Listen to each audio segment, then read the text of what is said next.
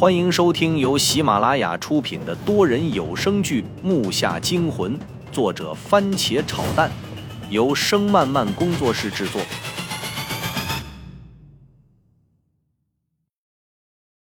第七集，爷爷刚下来时点了几根蜡烛，所以四周还是可以看见的。当我走近看后，却差点没吐出来。上面画的都是些人吃虫子的画面。那些人穿着古香古色的衣服，手里正拿着带着粘液的虫子往嘴里放。我是轻度近视，所以刚才还跟父亲和爷爷说这画有多美，谁知道竟是这样的恶心。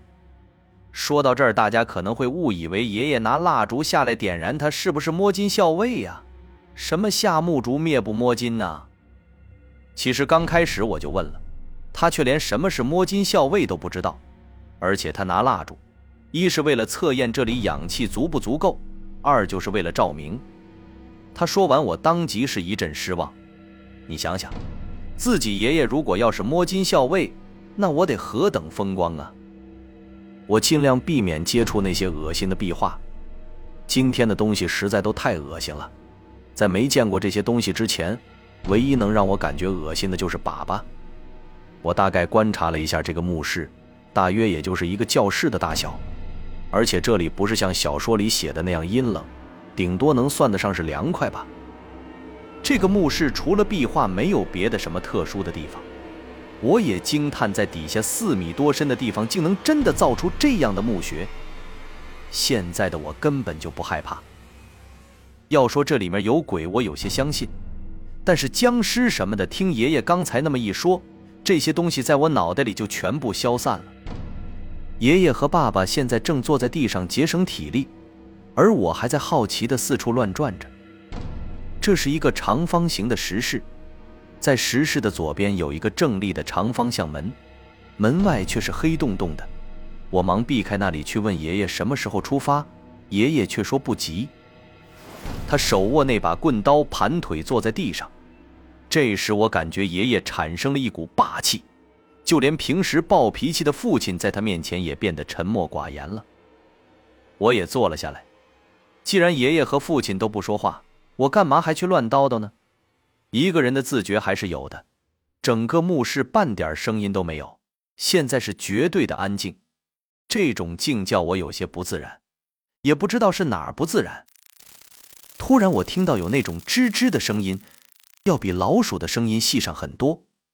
爷爷与父亲同时站了起来，好像等的就是这个时候。我都没看清是谁拽的，我就被一股猛力从地上瞬间提起，接着我就是被迫的和爷爷与父亲跑出石室，在黑暗中急速的前进。他俩好像知道方向一样，左拐右拐。这个地方太大了，大的足以让我迷路。跑了足有十分钟，我已经上气不接下气了。我真佩服爷爷的速度。一个年过六旬的老人家跑得比我还快，怎么练的呢？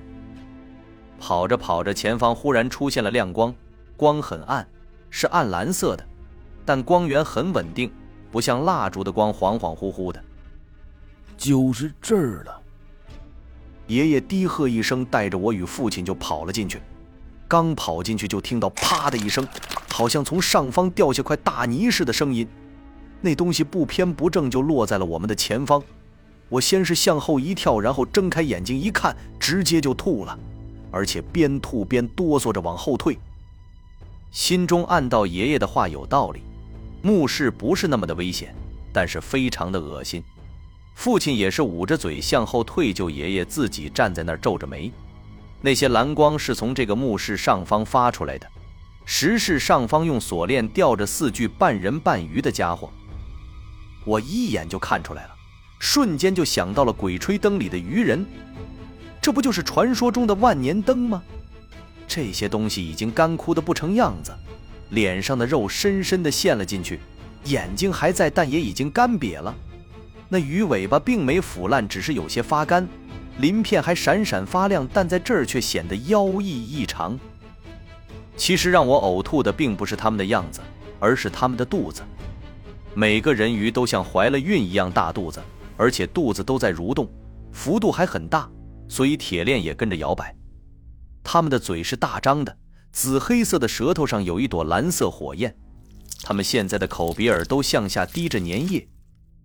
更可怕的是，它们下面是无数具人骸骨，每个骸骨上分别都趴着三四只大虫子。这种虫子就是中间粗、两头细的大灰蛆，每个都有大腿根那么粗，都一尺来长，无数根触须分布在嘴的周围，但是它们却趴在那里一动不动，好像死了一样，身下全是绿色的粘液。我又向四周看了看，吓得又是一哆嗦，浑身发麻，一酥一酥的。满墙壁上也是这东西，密密麻麻的，有大有小，也是不动。整个墙壁好像就是这些东西组成的，难道我们进了虫子窝了？我就害怕这些恶心的东西，特别是蠕动的东西，看着身上就痒。父亲现在也镇定下来，静静地观察着，而爷爷却紧盯着墓室中间的那口金色棺材。棺材上方有条暗黄色的大虫子，形状跟那些家伙一样，但个头要比他们大上两三倍。而且背上有个顶，也是金色的，好像跟它连在一起。这个家伙的腿也是特别粗，有我的大拇手指那么粗，个个如同钩子，差不多得有一百多根，就那么牢牢地扣着金冠。而这个虫子最大的特点就是嘴上没触须，但有两根大颚，绝对够气派。我腿都直发软，感觉脊背上小风嗖嗖的，拽着父亲的胳膊硬挺在那儿。现在我好想回家呀，还是家幸福？爷爷为什么把我带进来呢？没想到木的世界竟然那么不可理解。这时我听到爷爷淡淡的说了句好似顺口溜的东西：“万重木，金重关，双顶带金栓。”